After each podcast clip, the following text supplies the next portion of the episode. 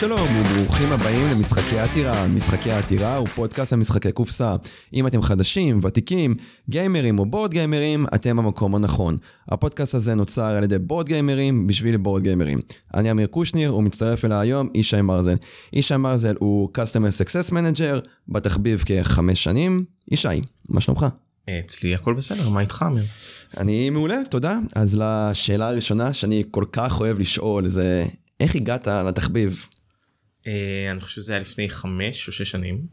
אה, בדיוק התחלתי לעבוד בעבודה שסוף סוף היה לי בה קצת יותר כסף. ולאחי הקטן הייתה יום הולדת. חיפשתי משהו שיהיה לו מאוד נחמד. אה, ומצאתי בסוף את Horus Heresy של Fantasy Flight Games. עכשיו שהוא אהב קניתי לו שיחקנו אותו די הרבה הוא באמת אהב אותו מאוד. זהו השארתי אותו אצלו בירושלים הוא מעזב על חיפה ועל המשפחה שלנו מירושלים וכשחזרתי למרכז אז חיפשתי לשחזר את אותה חוויה את אותו אה, סוג של מגע את אותו את אותה צורה של חשיבה שמאוד קשה מאוד למצוא כמו שאתה יודע במשחקים אחרים. וזהו והתחלתי לקנות עוד ועוד משחקים עכשיו יש לי יותר מדי משחקים ופחות מדי זמן לשחק them.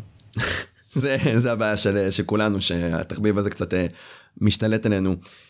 אני אחר כך אשאל אותך לגבי אורוס הרסי איך הגעת לזה שזה המשחק הראשון אבל זה מאוד קשוח למשחק ראשון.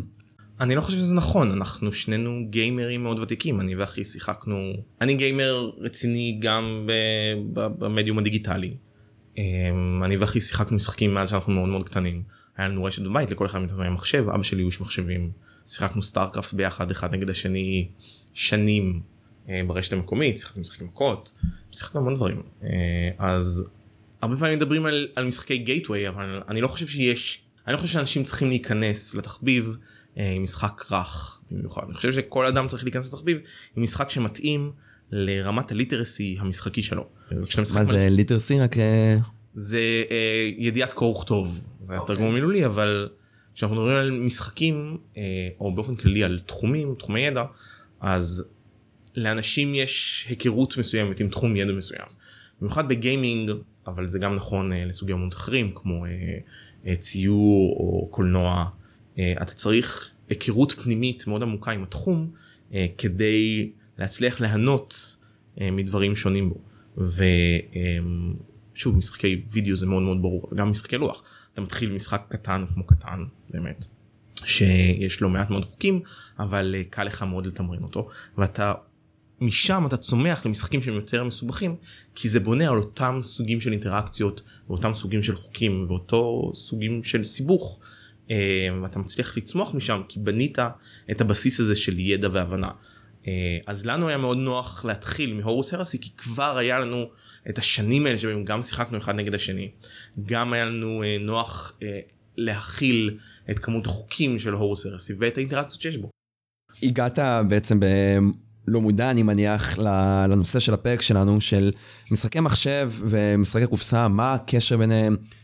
אני יכול להגיד עליי בתור uh, אמיר שמשחקי מחשב ליוו אותי כמו, ש, כמו שאתה ציינת מגיל צעיר אם זה אני חושב ילד uh, בכיתה א' או, או ב' שמשחק וורקראפט והירוס אחד וכל המשחקים שגדלו איתנו לאורך, uh, לאורך החיים ומוטל קומבט ועד הגרסאות היותר מודרניות של uh, אותם משחקים. אז שאלה הראשונה ש, שלי עולה היא, מה אתה חושב על, על הקשר הזה? איך אנחנו היום בתור אה, אנשים בוגרים יודעים למצוא את, את האיזון הזה בין אה, משחקי מחשב למשחקי אה, קופסה? איזון זה ביטוי מאוד מעניין. אה, אני לא חושב שאני צריך למצוא איזון בין שניהם, כלומר שניהם תחביבים. ושניהם דברים שאני עושה בשעות הפנאי שלי, אז כשיש לי זמן ריק, אני יש שלל שלהם שאני יכול לעשות אני יכול לקרוא ספר ואני יכול אה, לראות אה, טלוויזיה ואני יכול לראות ואני יכול לשחק uh, במחשב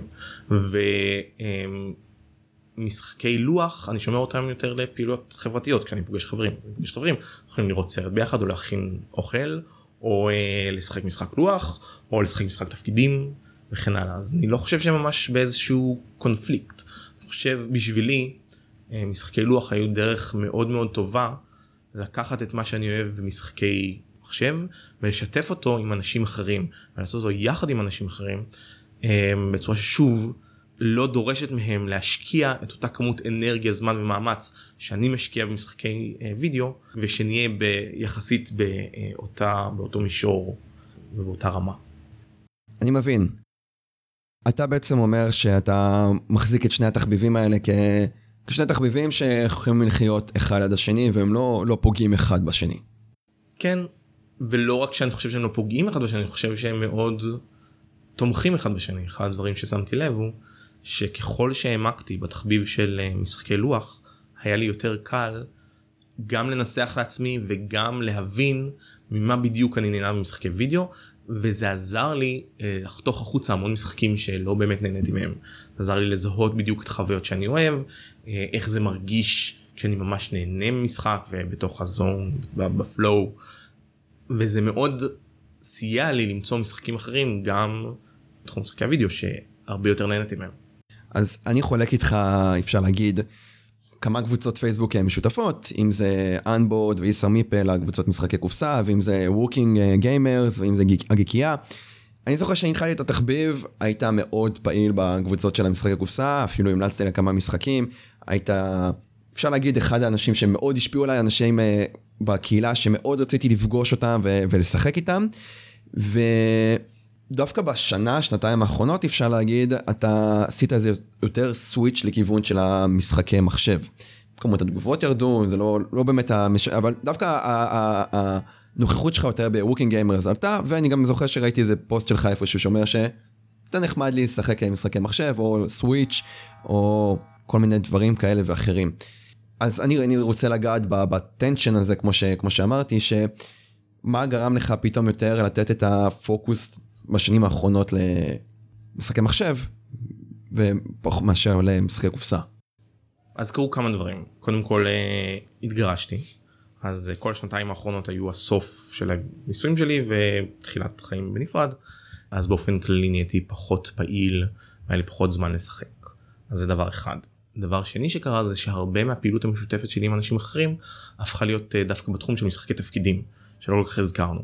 אני גם אני כותב כתבתי הרפתקה אחת אני מנסה לכתוב עוד אחת קצת משת... אה, איתי גרייף אה, הוא לא בקהילות שלנו יותר בקהילות של משחקי אה, תפקידים אבל הוא פרסם אותה את ההרפתקה שלי זה נקרא אוצרה של ג'סטיניה אני מאוד מרוצה ממנה אז הרבה מהפוקוס החברתי שלי עבר לשם וגם קצת התעייפתי מלארגן ערבי משחק אז אני פחות מארגן אותם אני עדיין הולך לערבי משחק יש לי שניים בשבוע ועוד אחד של משחק תפקידים. ו... אבל אני נותן לאנשים אחרים לארגן את זה, זה יותר קל. אתה אומר שבסופו של דבר יותר נוח, נגיש אה, באיזשהו אופן, פשוט להדליק את המחשב, לשחק בו, ובגלל זה יותר הפוקוס עובר לשם. או לאו דווקא מחשב, גם סוויץ' או פלייסטיישן או כל מדיום אחר. כן, בדיוק. זה ספציפית, כאילו במרחב הזה, במתח הזה, המרחק, העובדה שאני לא צריך לארגן ערב שלם בשביל לשחק סוויץ', יש לי שעה פנויה באמצע היום, אני מחכה שיבוא שליח או שסתם אני לא צריך לעשות שום דבר אה, אז אני פותח את הסוויץ' וזה קליק ואני משחק אני לא צריך כאילו אני לא צריך לארגן את זה במשך שבוע מראש. לארגן משחקים זה זה עבודה זה, זה, זה עבודה שהיא נפרדת לגמרי מלשחק את המשחק כלומר צריך להזמין אנשים לקבוע איתם לנקות את הבית לפני שהם מגיעים להכין אוכל או נשנושים אני, אני אוהב לבשל לפני אני את האלמנט הקהילתי הזה אז אני מכין אוכל קודם. אה, יש כאילו המון אוברהד כזה שהוא מאוד מכביד על התחביב.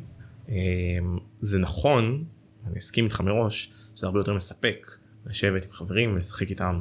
אמ, והרבה משחקי לוח מספקים חוויות שמשחקי מחשב לא יכולים לספק בשום צורה שהיא אבל זה פשוט הזמינות של משחקי וידאו היא הרבה הרבה יותר גדולה. למרות שאני כן מאוד הייתי רוצה לחזור להיות פעיל כמו שהייתי פעם. בנקודת מבט שלי אני יכול להגיד לך שבגלל שאני עובד אה, המון מול מחשב אה, אני בתחום השיווק וכל הזמן אקסלים פייסבוק ומול המחשב. מה שלי קורה שאני בא ומתיישב עכשיו אה, בבית מול המחשב כואב לי לא לא לא יודע אפילו להסביר את זה אבל ממש זה דורש ממני אנרגיה לבוא ולהתחיל איזשהו משחק ואז אני מוצא את עצמי אפילו הספריית סטים שלי מלאה בכמה או כמה משחקים ש... פשוט אני לא מצליח למצוא את האנרגיה לשחק בהם. איך אתה או כאילו אולי אתה לא חווה את מה שאני מתאר, אבל איך אתה, אני מניח שגם אתה עובד מול מחשב, כי אתה customer success, איך אתה כאילו, האם אתה לא חווה את הרגשות האלה של, אוקיי, הייתי כל היום מול המחשב, אני חוזר הביתה, אני עוד פעם צריך לחוות מחשב? בשנים האחרונות רוב הגיימינג הדיגיטלי שלי עבר לקונסולות אז כבר שם זה סיטואציה אחרת זה יותר דומה לשבת מול הטלוויזיה. דבר שני אני לא מכריח את עצמי לשחק אם לא בא לי לשחק אז אני רואה טלוויזיה. אני חושב שזה ספציפית ההרגשה הזאת זה משהו מאוד מאוד חשוב יש זה אחד הדברים שקורה ספציפית במשחקים דיגיטליים ולא קורה בכלל במשחקי לוח אבל מאוד חשוב לשים לב אליו יש הרבה מאוד עבודה. אם אוקיי זה אנחנו צריכים קצת להיכנס להגדרות כאן. אני רוצה להגיד פסיכולוגים בוא נגיד פסיכולוגים פסיכולוגים חקרו את הנושא אני לא אני לא יודע מה ההגדרה המדויקת פסיכולוגים שניסו לתאר הם את ההרגשה של אה, לשחק קראו לה flow יש אה, אני אשלח לך את זה אחר כך. אוקיי, יש, אני אוסיף את זה אה, בתיאור לפרק. זהו אז יש דיאגרמה כזאת אה, בצורת ריבוע אה, שמתארת את הרגשות שלנו ומה ש... ובאחד הקוואדרנט שלה באחד הרבעים שלה אה, יש אזור שנראה ככה והחלק התחתון שלו זה תסכול. סליחה החלק התחתון שלו זה שעמום החלק העליון שלו זה תסכול ובאמצע יש אה, משהו שנקרא flow. flow זה המצב הרגשי של להיות מאותגר בצורה מאוד מאוד מדויקת ומאוד נעימה.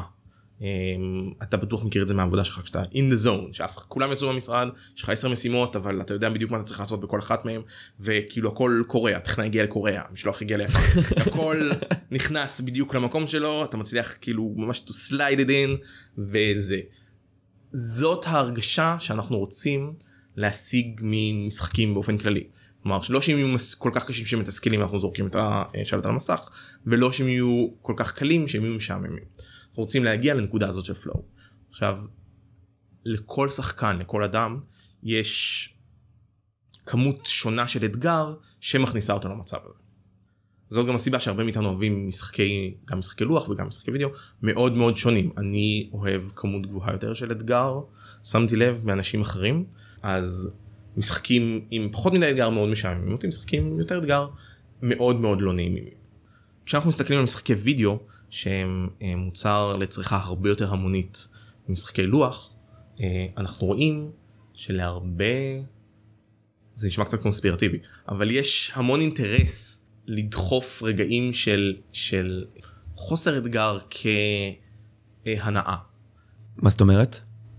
אוקיי זה בסדר בוא נחשוב על משחק עולם פתוח בסדר אז אז יש המון רגעים במשחק עולם פתוח שבהם אתה לא באמת עושה שום דבר שמאתגר אותך. נניח אתה משחק את גרלט ואתה רץ אה, לשקיעה או רוכב על סוס יש לו סוס יש לו סוס כן. יש לו סוס אז הוא רוכב על הסוס שלו לעבר, לעבר השקיעה זה לא מאתגר בשום צורה אתה מחזיק את הקדימה וכאילו זה יפה כזה ויש חלק זה חלק לא קטן מהמשחק שבו אתה עושה את זה. אה, שבו אתה לא מאותגר אתה לא אינגייג' אתה לא שום דבר ואני חושב שלאורך זמן אה, הדברים האלה נצברים וכשאתה חושב על להתחיל לשחק משחק אז אתה לא מדמיין את הסיטואציה הכיפית שבה תהיה שבה תהיה בפלואו. מדמיין את כל הרגעים האלה שהם עבודה שמושכים את המשחק שלא לצורך שבהם המשחק לא מאתגר אותך והוא לא מקשה עליך וזה קיים בהרבה מאוד משחקים כי קודם כל זה מאוד קשה לייצר רגעי פלואו אמיתיים. ודבר שני זה פונה לקהל רחב יותר. אז אם אפשר למכור לך את ה... להחזיק קדימה עם השלט ואז גרלט רץ להשקיע כחוויית משחק מאוד מאוד מרגשת אז אפשר למכור את זה להרבה יותר אנשים כלומר הרבה פחות אנשים מתוסכלים במשחק הזה ראינו את זה הרבה פעמים בשערוריות סביב משחקים קשים כמו קאפד או דארק דארק סולס סולס. כל הסקירו כאלה אה, שיש המון המון רעש סביבם כלומר זה קשור לדרך שבה אנשים רואים משחקים יש אפשר לחשוב על משחקים בכל מיני דרכים אתה יכול לחשוב עליהם או כספורט או כסרט. אם אתה משלם על כרטיס לסרט אז יש לך את הזכות לראות את כל הסרט מההתחלה עד הסוף אם מישהו יוציא אותך באמצע הסרט אז זה לא בסדר. מצד שני אם אתה משתתף בקבוצת כדורסל אתה לא מאמין שיש לך זכות להיות במקום הראשון אתה רק רוצה לראות כמה טוב אתה אז אלה שני תפיסות מאוד שונות של גיימינג. סוג אחד של, של גיימינג אומר יש לי את הזכות קניתי את המשחק יש את הזכות להגיע מההתחלה עד הסוף בלי ששום דבר יעצור אותי אם יש באמצע משהו מאתגר שמפריע לי להגיע לשם אז המשחק עושה משהו לא בסדר. והסוג השני אומר אני רוצה משהו שיאתגר אותי אני רוצה להגיע לקיר הזה. אני רוצה לדחוף את זה כמה שיותר כדי לראות כמה רחוק אני יכול להגיע. אני לא מרגיש שיש לי זכות לסיים את המשחק. אני מרגיש שעצם שהמשחק אמור למנוע ממני להגיע לסוף. אלו שתי תפיסות שונות מאוד של משחקים שאני חושב שנכנסות לתוך המתח הזה נגד משחקים קשים. אז אני חושב שכשאתה יושב מול סטים אתה מסתכל על מאות אלפי המשחקים שיש לך שהגיעו מכל מיני מקומות הרבה פעמים אתה מרגיש את זה אתה מרגיש את האולי חרדה או פחד או ייאוש אקזיטנציאליסטי כזה פני כל הרגעים האלה שבמשחקים במקום לתת לך את חוויה מספקת והמענגת שאתה חושב עליה ואתה מגיע אליה נתנו לך פשוט חוויות ריקות ומשעממות כאלה שנעטפו בשבילך אה, על ידי משווקים כחוויה מאוד מספקת ומוצלחת. זה נשמע קצת קונספירטיבי אבל זה אני אני מאוד מבין מה שאתה אומר ונתת לנו כאן אינפוט מאוד מאוד אה, מעניין. אני רוצה לגעת בנקודה הזאת של אה, שדיברת על open worlds עולמות פתוחים איך לא יודע איך לתרגם את זה אפילו באמת. משחקי עולם פתוח תודה. אז לצורך העניין Witcher וכל מיני משחקים Red Dead Redemption משחקים שהם open world אני כאמיר לא אוהב אותם כי יש בהם את אותם מקטעים של תלחץ קדימה תטייל לך תחפש לך פה לך שם. מנגד כשיש את המשחקי עולם פתוח במשחקי קופסה, טרן Legends, Western Legends ו Xia ויש לך עוד שלל משחקים של עולם פתוח כביכול, sandbox י, אפשר לקרוא לזה. שם אני מרגיש הרבה יותר סיפוק כי אתה יודע, אמנם זה עולם פתוח אבל זה משהו שהוא סגור ואין לי את הרגעים האמיתיים האלה. איפה אתה חושב ש... עולם ה board games שלומד אפשר להגיד גם ניגע בזה בהמשך לומד המון מעולם אה, משחקי המחשב איפה הוא יכול ללמוד ממשחקים כמו Witcher ו Red Dead Redemption ואיפה אסור לו ללמוד מאותם משחקים. אז אחד הדברים שאמרתי בהתחלה זה שכשאני התחלתי לשחק משחקי לוח זה מאוד עזר לי לחדד בשביל עצמי איזה סוג חוויה אני מחפש במשחקי וידאו. ואני חושב אני חושב שהרבה מאיתנו יועילו מהדבר הזה. וכשזה חידד לי שמתי לב לכמה הבדלים מאוד מאוד משמעותיים בין משחקי וידאו למשחקי לוח שמביאים אותנו לסיטואציה הזאת שבה יש משחק שהוא כמו עולם פתוח במשחק לוח אבל הוא לא מייאש אותך באותה צורה שבה משחק עולם פתוח היה מייאש אותך משחקי וידאו ואני גם באמת מאוד אוהב אותם ובאמת חתכתי כאילו את כולם אני לא משחק משחקים כאלה. אז יש אני חושב שלושה הבדלים מאוד מאוד גדולים בין משחקי וידאו למשחקי לוח. ולפני שאני אמשיך אז אני רוצה להגיד בסוגריים שיש כמובן משחקי וידאו שבהם אין את הדברים האלה. אה, אז אני חושב שההבדל הראשון הוא שהרבה משחקי שבמשחקי לוח יש תמה אבל בדרך כלל אין סיפור. אם אנחנו מסתכלים על ההבדל בין השניים אז תמה זה אה, הרעיונות הרוח המראה האסתטיקה כל הדברים שגורמים לך להרגיש שאתה במקום מסוים. וסיפור זה באמת עלילה נרטיבית שבה יש גיבור וקוראים לו דברים ויש איזשהו סוף מספק. משחקי לוח אין בדרך כלל סיפור. אם אני ואתה יושבים אנחנו נשחק עכשיו את uh, לא קלנק לגאסי אלא קלנק הרגיל אז אין סיפור יש לנו את התמה. אתם הם יורדים למבוך והם מרים uh, דברים ומחפשים אותם ואז בסוף הם יוצאים. ואז נוצר איזשהו סיפור שהוא הסיפור של המשחק הספציפי שלנו אבל אין באמת אין את uh, רוברט רובסון שיורד למטה והוא נלחם כאילו אין את הדברים האלה אז יש העדפה של תמה על פני סיפור. זה הבדל אחד. הבדל שני הוא שמכניקות במשחקי לוח באות הרבה לפני התמה ולפני הסיפור. כלומר קודם יש לך את המכניקות ברוב המשחקים. קודם יש לך את המכניקות המשחקים מאוד מאוד מכניים והמכניקות גם מאוד שקופות לך כשחקן אתה יודע מה קורה אתה יודע לאן זה הולך אתה יודע אתה יודע מה מה כל דבר. והעיסוק הזה במכניקה מאפשר לך להיכנס למקום הזה של פלואו כלומר הוא מאפשר לך להגיע מאוד מאוד בנוחות למקום הזה של האתגר. תשווה את זה למשחקי וידאו. והרבה פעמים גם הסיפור וגם התמה דוחפים הצידה אה, מכניקות. ואנחנו מוכנים לסבול אפילו מכניקות מאוד מאוד משעממות כמו הריצה של גרלד בטבע אה, בשביל להגיע לנקודה הסיפורית הבאה שבה הוא אה, פוגש את האישה ואז אה, יש להם סיפור וזה. הרבה פעמים גם הסיפורים זה מצחיק אבל הרבה פעמים כאילו מה שקורה זה שאתה משחק ואתה עושה כאילו איזושהי חוויה מאוד משעממת שהיא בורדרליין עבודה של לקחת את גרלד מנקודה א' לנקודה ב'.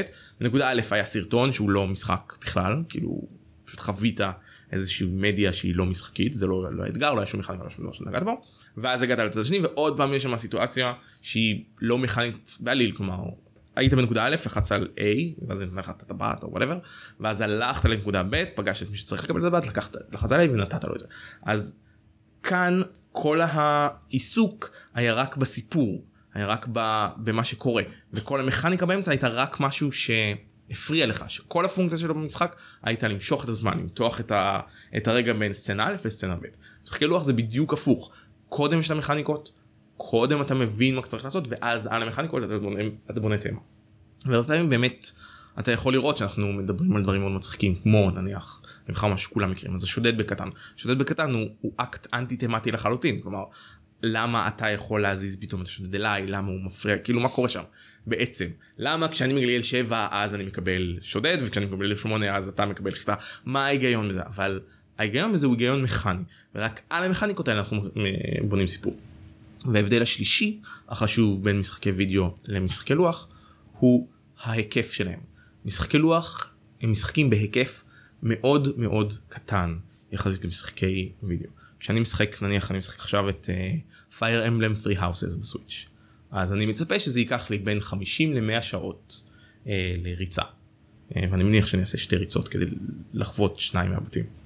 ובהתאם לזה גם ההיקף של החוקים והמערכות והכלים והזמן שאני צריך להקדיש בכל דבר כזה הוא מאוד מאוד גדול. יש לך המון דמויות ולכל דמויות יש להם דרישות מסוימות כאלה להיות בחברה שלך אתה צריך להעלות את עצמך ואתה מזוז לנקודות כאלה ולכל אחד מהדמויות שלך יש שבע או שמונה תכונות שונות שהן תכונות הבסיסיות שזה זריזות ומהירות וכריזמה וחיים וכזה וכזאת יודעת להשתמש בחרבות וזה יודע להשתמש בגרזנים והוא אוהב קסם שחור ואוהב קסם לבן כאילו יש המון כזה ואתה אמור.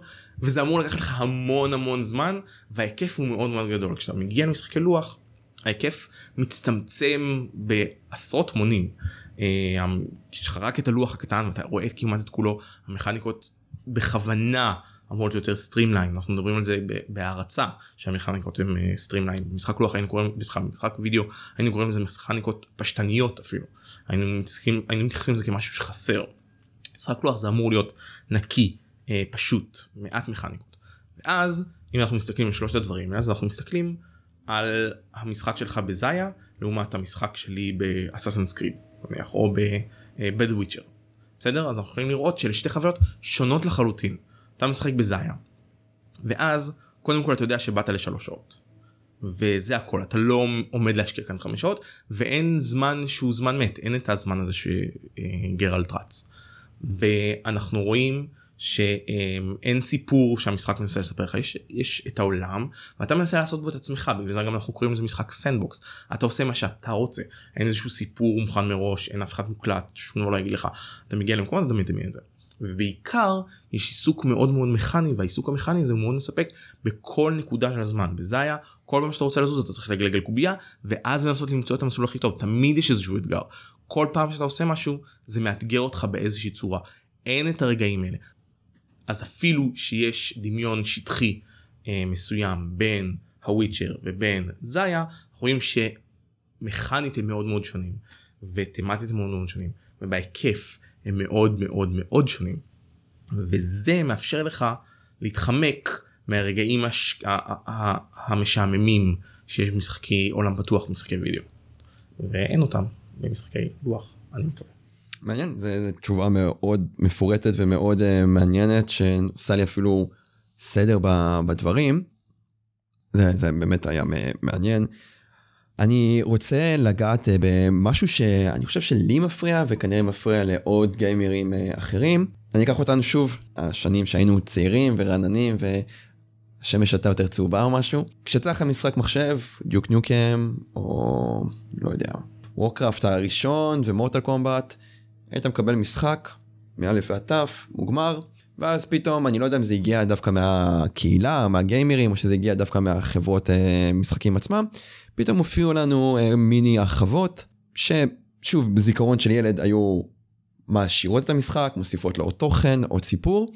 ואז אני חושב שבערך שהייתי באזור הצבא התחילו להופיע כל המיקרו הרחבות וכל הדברים אה, האלה שפתאום אתה שואל את עצמך וגם הקהילה הייתה מאוד כועסת של מה זה למה זה לא חלק מהמשחק הרגיל ואנחנו גם רואים את זה היום בעולם הזה של משחקי הקופסה.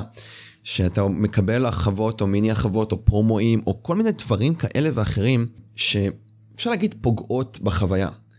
האם אתה חושב תעשיית הבורד גיימס אמרה, אוקיי, זו אסטרטגיה שעובדת לתעשיית משחקי המחשב, ניישם אותה גם פה, או שמלכתחילה הן עובדות בצורה של אני רוצה למכור את המשחק במחיר שהוא הגיוני לשחקן. לא הצלחתי להכניס את כל התוכן שאני רוצה, אני אעשה לזה הרחבה ומי שאוהב את המשחק יקנה את המשחק. אני מבין מה אתה אומר, אז אני צריך להגיד ככה, קודם כל אני שחקן שמאוד אוהב הרחבות. אני בדרך כלל, לקח לי זמן להגיע למסקנה הזאת, אבל אני תמיד מעדיף לקנות הרחבה למשחק שכבר יש לי ואני אוהב, על לקנות עוד משחק חדש שאני עדיין לא מכיר.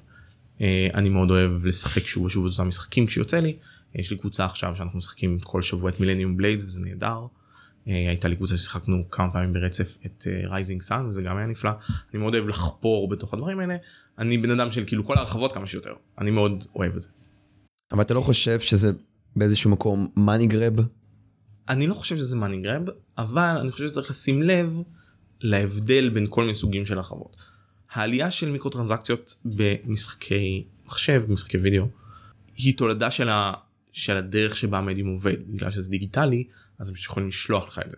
אז הצורך בהעלות של לייצר הרחבה או לייצר איזשהו תוסף כזה פשוט ירדה מאוד. אני לא צריך יותר אני המפיץ לא צריך יותר אה, לארוז את זה לשלוח את זה אה, לשים את זה כאילו לארוז את זה לשים את זה קופסה לשלוח את זה לנקודה א' ואז משם לנקודה ב' ואז זה לא צריך להגיע לחנות ואז החנות לא צריכה לשלם שכר דירה ואני לא צריך להגיע לחנות פיזית כלומר זה פשוט בסטים אתה לוחץ קליק ויש לך את זה. זה גרם לעלייה מסוימת בסוג ספציפי של תוכן שהוא מאוד מאוד נחות אה, וקל למכור אותו. וזה תוכן שבאמת במקור היה בתוך מקופל בתוך המשחקים המקוריים בכל מיני מקומות סודיים וכאלה אבל uh, אני לא חושב שזה משהו שמוצע במיוחד יש משחקים שבהם זה יוצא אבל אבל שוב במשחקי וידאו זה תלוי התוכן באופן כללי אני אוהב את הרעיון של מיקרו טרנזקציות אבל לעיתים מאוד נדירות אני מוצא uh, שימוש בהם פה אני אתן לך דוגמה לשני משחקים שעושים איזה אחד טוב אחד לא טוב. אז בוא אני מאוד אוהב משחקי מכות כמו שהזכרתי כמה פעמים. אז בוא נדבר על ההבדל בין תקן ל-Dead or. אז בתקן יש תקן 7 הוא רץ כבר כמה שנים ואחד הדברים שהם עושים זה כל עונה לשחרר עוד כמה דמויות ולעשות uh, מקצה איזון מחדש לכל הדמויות האחרות. פעם היסטורית כל דבר כזה היה משחק חדש לגמרי יש לי כמה גרסאות כאלה של BlazBlue יש לי את BlazBlue 1 BlazBlue Extend BlazBlue 2 כאילו BlazBlue Chrono Phantasma Phantasma Extend יש לי שבע גרסאות של BlazBlue אה, פשוט כי כל שנה יצא משחק אחר עם עוד שתי דמויות ואיזון מחדש ואז ההמשך וכן הלאה. Tekken 7 פשוט יש לי את Tekken 7 כמה שנים פשוט כל עונה מתווספות עוד דמויות והתוכן מתווסף הוא מאוד מאוד משמעותי. לעומת זאת ב Dead or Alive התוכן שמתווסף זה אה, לה יש ביקיני ולה יש שמלה ולה יש כזה והיא אה, יש לה קשת לשיער וכן הלאה אלה דברים שהם פשוט אתה משיג ב Tekken שאתה משחק אבל, קיימים אבל אתה לא צריך לקנות אותם. אז אני חושב שחשוב להסתכל בדיוק על מה התוכן מוסיף. משחקי לוח אי אפשר לעשות מיקרו טרנזקציות כמו שעושים משחקי וידאו. כי כמו שאמרנו צריך לשים את זה בקופסה לארוז את זה לשלוח את זה מעבר לאוקיינוס. מישהו צריך לשים את זה בממלכה אוריאן צריך לשכנע אותי לקנות את זה הוא צריך לשלם שכר דירה. כאילו יש יש המון overhead מסביב שדורש שכמות התוכן בהרחבה תהיה מאוד משמעותית. אני לא חושב שמה שקורה זה שהם מייצרים משחק ואז חותכים ממנו החוצה חצי. אני חושב שמה שקורה זה שהם מייצרים משחק ואז שוב זה תלוי בחברה. החברה החביבה עליי level 99 הם שמים יותר מדי תוכן. באמת שמים יותר מדי תוכן במשחק שאני הכי אוהב. ארג'נט קונסורשום יש פשוט יותר מדי תוכן. קניתי אותו קניתי אותו מיד עם ההרחבה. יש טון של דברים שאפילו לא הספקתי לגעת בהם עדיין קרוס עשרות משחקים. שם ספציפית אפשר באמת לראות שיש שש קוסמים גם שש סוגי קוסמים גם בגרסת הבסיס ואחד באמת יצא החוצה להרחבה פשוט מסיבות כלכליות כי אי אפשר היה להכניס את הכל לגרסת הבסיס. שזה קצת הולך נגד הנקודה שלי עד כה אבל אני באמת לא חושב שברוב המקרים יש משחק שחותכים החוצה דברים אלא יש משחק שמגיע לאיזושהי סיטואציה מוגמרת ואז אפשר להוסיף לו להרחיב אותו בכל מיני דרכים. אני קצת אתעכב על הנקודה הזאת. לצורך העניין משחקים כמו לג'נדרי וטרפורמינג מרס אז ללג'נדרי כל אה, אוהד אני עושה גרשיים פודקאסטיות יגיד לך שאתה חייב את Dark City שזה עושה את המשחק שלם זה עושה את המשחק יותר טוב אם אנחנו מדברים על Terraforming Mars אז יש את ההרחבה הקטנה של Prelude. ש... אני גם מניח שאתה חווית את זה לא פעם ולא פעמיים בתחביב, שאתה משחק במשחק ואז אתה משחק את זה עם הרחבה ואתה אומר, אוקיי, המשחק עכשיו שלם. אפשר גם לחוות את זה בכל מיני משחקי מחשב כמובן, עם כל מיני אפדייטים ופאצ'ים ושוב כל מיני הרחבות כאלה ואחרות. בגלל זה אני כאן קצת מקשה עליך שטרפורמינג מרס ולג'נדרי היו טובים בבסיס, אבל פתאום ההרחבה הזאתי עשתה את החוויה שלמה. אתה לא חושב שיש כאן איזשהו מהלך שיווקי או מהלך של הבנה של הקהילה שאם אני אתן לו את המחיר אה, x פלוס הרחבה אז הוא לא יקנה את זה אבל אם אני אתן לו את זה x פלוס y אז הוא כן יקנה את זה. אני חושב שגם אני- אתה אתה אומר שאתה עובד היום בשיווק נכון? כן. אז גם אני יצא לי לעבוד בשיווק. כתבתי לזה הרבה אני חושב שמה שאתה מתאר אה, לתת לך מוצר חלקי ואז להשלים אותו זה מהלך שיעלה יותר כסף ממה שהוא ייצר. כלומר יותר אנשים יקנו את גרסת הבסיס יגידו שהיא גרועה יפיצו לכל החברים שהיא גרועה ואז פחות אנשים overall יתעניינו בעסקה יש המון משחקים כאלה ששמענו שהם לא טובים פשוט לא זרמנו איתם. אני חושב שזה עולה יותר ומפסיד יותר אה, מאשר לייצר משחק אחד טוב אני חושב שבסיטואציות האלה כמו כמו שתיארת קורה אחד משני דברים.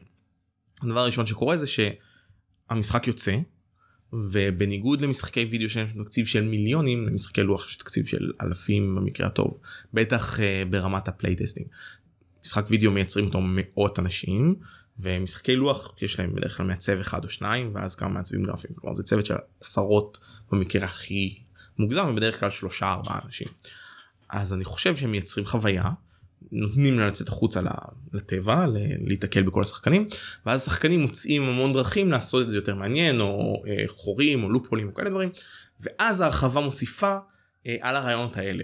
כלומר קודם יצא המשחק ואז הרבה אנשים שיחקו אותו ואז הבינו איך לשחק אותו יותר טוב ואז יצאה הרחבה שמוסיפה לחלק הזה שאנשים הבינו איך לשחק יותר טוב זה לדעתי סיטואציה מאוד מאוד נפוצה אה, שרואים אותה בהרבה מאוד מקומות אני חושב שהרחבות של טרה מיסטיקה הם ככה ואני מנחש אני לא לא שיחקתי הרבה בלג'נדרי אבל אה, אני מאמין שזה מה שקרה בעיקרון בלג'נדרי היה גרסת בסיס שהם רצו אה, שהם הוציאו ואז אה, המון גם הם שיחקו וגם אנשים אחרים שיחקו והם הבינו איך להוסיף עוד מכניקות ועוד דברים מתוך זה אז זה צורה אחת שבה זה קורה.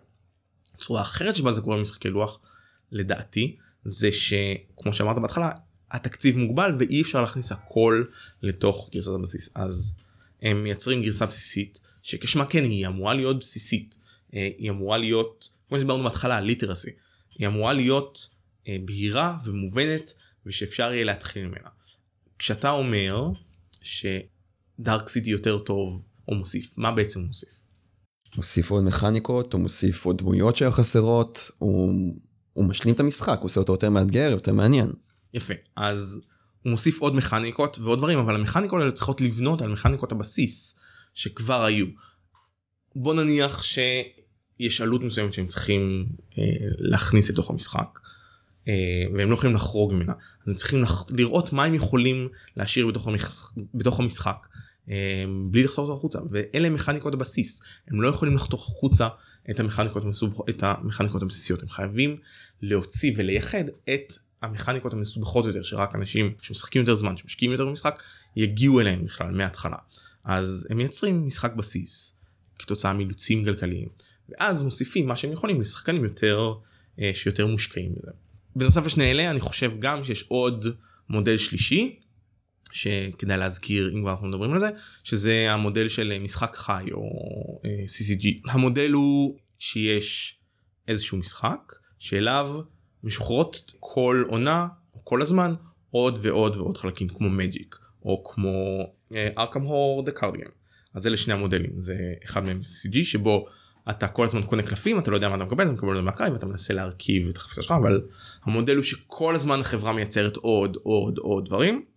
הרבה דברים שאני נופלים החוצה וזה מודל אה, של אה, תחרויות וטורנירים וכאלה.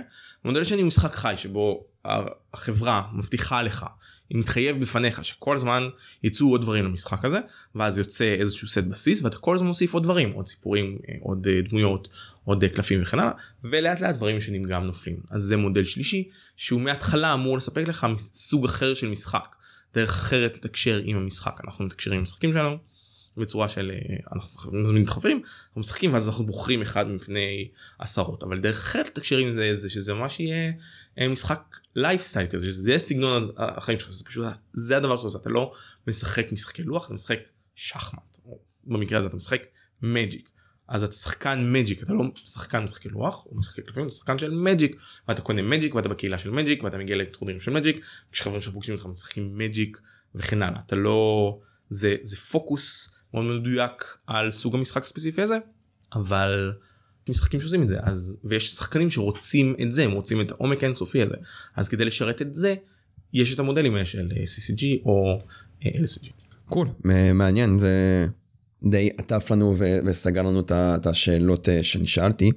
ב-BGG אנחנו אני לפחות נתקל בהרבה שאלות וגם אני שאלתי את השאלה הזאת לא פעם ולא פעמיים של אני רוצה משחק קופסה שייתן לי את ההגשה כמו Heroes אני רוצה משחק שייתן לי את ההגשה כמו וורקאפט 3 עכשיו אנחנו גם קיבלנו משחקים כאלה כמו אנדרנלין שאמור לתת לנו הרגשה של Unreal Tournament וקיבלנו את אה, Heroes of Land, Sea, Air, whatsoever שאמור לתת לנו הרגשה של Warcraft. Mage Knight יש שיגידו שהוא נותן הרגשה של אה. אני מהפרספקטיבה שלי יש משחקים כאלה שעושים יותר טוב ופחות טוב אתה תגיב על זה ב...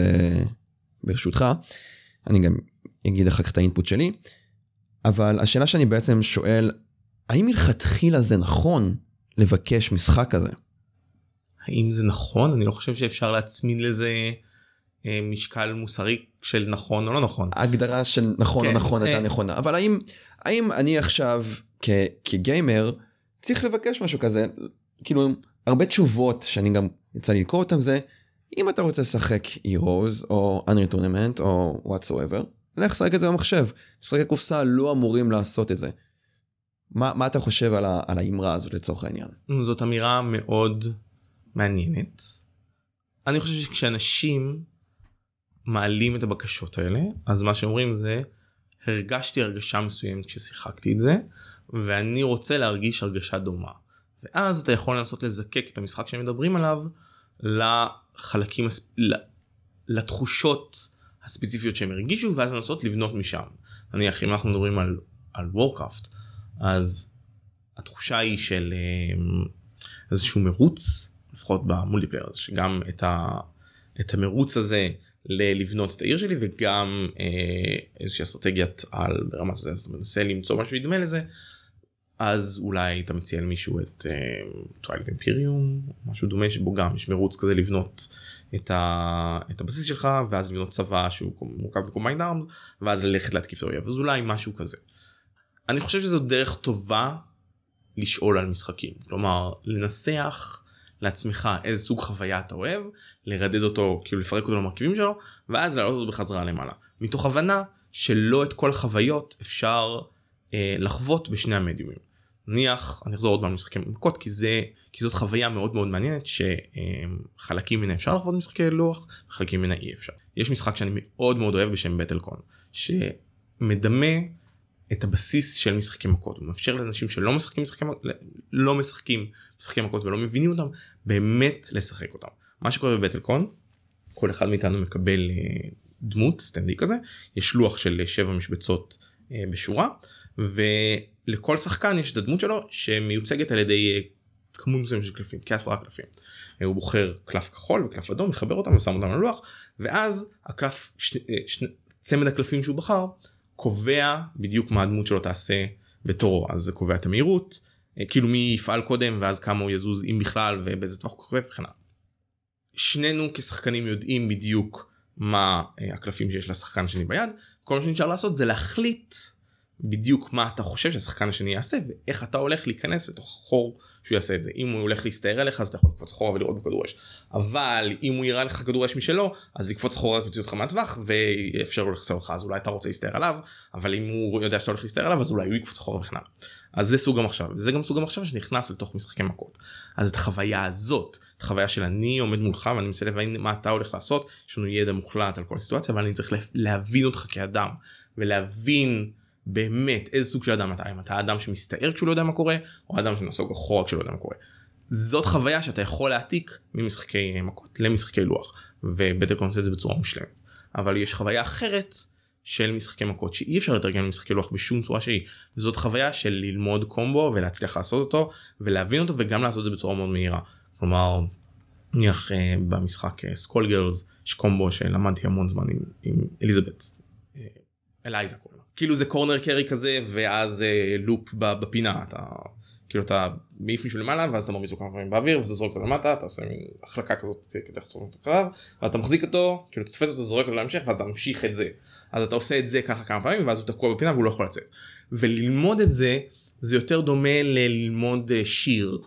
אה, ללמוד לנגן שיר על פסנתר או על סקספון כי הייתי קטן למדתי על סקספון אז זה מאוד מזכיר לי את זה. לעשות את פשוט את הרצף מקשים הנכון. כן להבין את הרצף את הקצב אה, את הצורה שבה זה צריך להתרחש.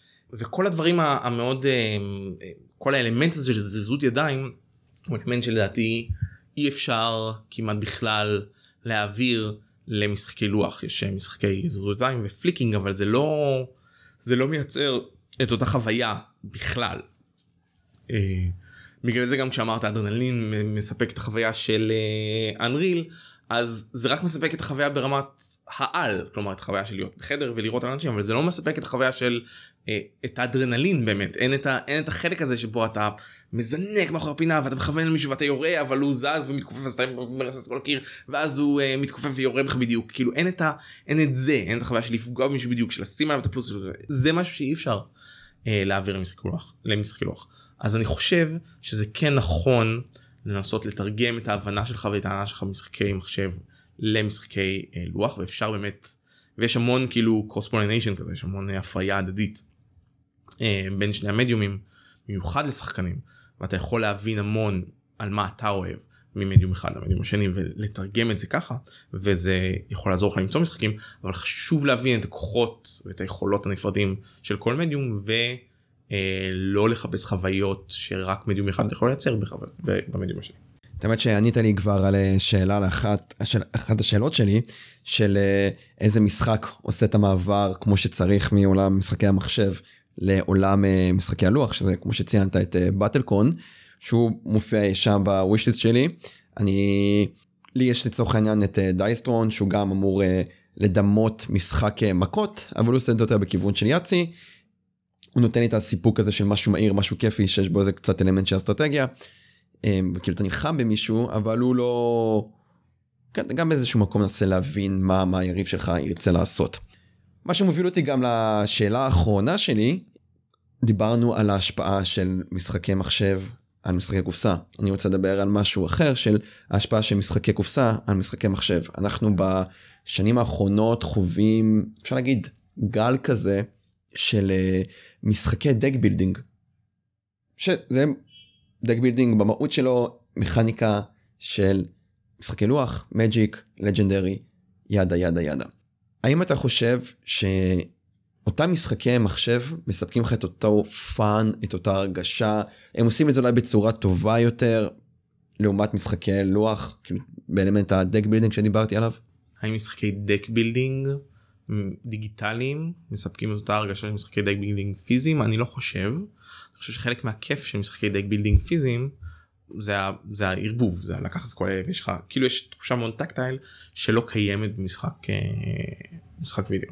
אני חושב שיש באמת המון משחקי וידאו שמנסים לחקות אה, משחקי לוח ואישית אני לא מאוד נהנה מהם אני יודע שיש הרבה אנשים שאוהבים אותם נניח את אה, יש לי חבר שמשחק הרבה מג'יק יש לי הרבה חברים שמשחקים את Hearthstone שאלה לא משחקי deck building משחקי deck construction אבל אני לא כל כך נהנה מהם אישית האם זה אפשרי? אני מניח שזה אפשרי הכל אפשרי.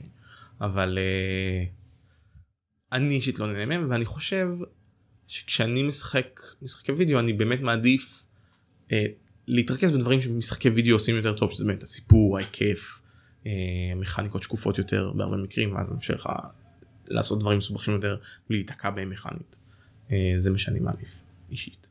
אבל אם אתם אוהבים משחקי deck building אז זה בסדר אל תריבו איתי בתגובות. cool cool. אז אה, כמו שציינתי הזמן שלנו תם היה לי ממש מגניב ואני רוצה באמת אה, להודות לך מעומק ליבי על הזמן שפינית על הרצון שלך לבוא ולדבר על נושא שיקר לך ומעניין אותך. מילות סיום? לא מאוד נהניתי תמשיכו לשחק תשחקו מה שאתם רוצים. אל תריבו אותי בתגובות. אני מעודד את המאזינים ליצור קשר עם המרואיינים שלי, איך אפשר אה, לפנות אליך? אני בפייסבוק כמו כולכם אה, אני מניח שכמו אמיר נתקלתם בי בכל קבוצות תרגישו חופשי לשלוח לי הודעה אה, פרטית או לתייג אותי בדברים או כל דבר אחר וזהו אתם מוזמנים. קול. אז לכם המאזינים אני רוצה להודות מקרב לב, הקהילה שלנו גדלה מיום ליום, אני מאוד נהנה לקבל תגובות מכם ולשמוע פידבקים לטובה וגם לרעה. אני לראות את המספרים שלנו עולים, את האנשים ששולחים שהם רוצים uh, להתראיין בפודקאסט, אני מאוד נהנה מזה, אני חושב שיש לנו קהילה נהדרת, איש היו אחד ההוכחות לכך. אז uh, תמשיכו לשחק ואנחנו סיימנו.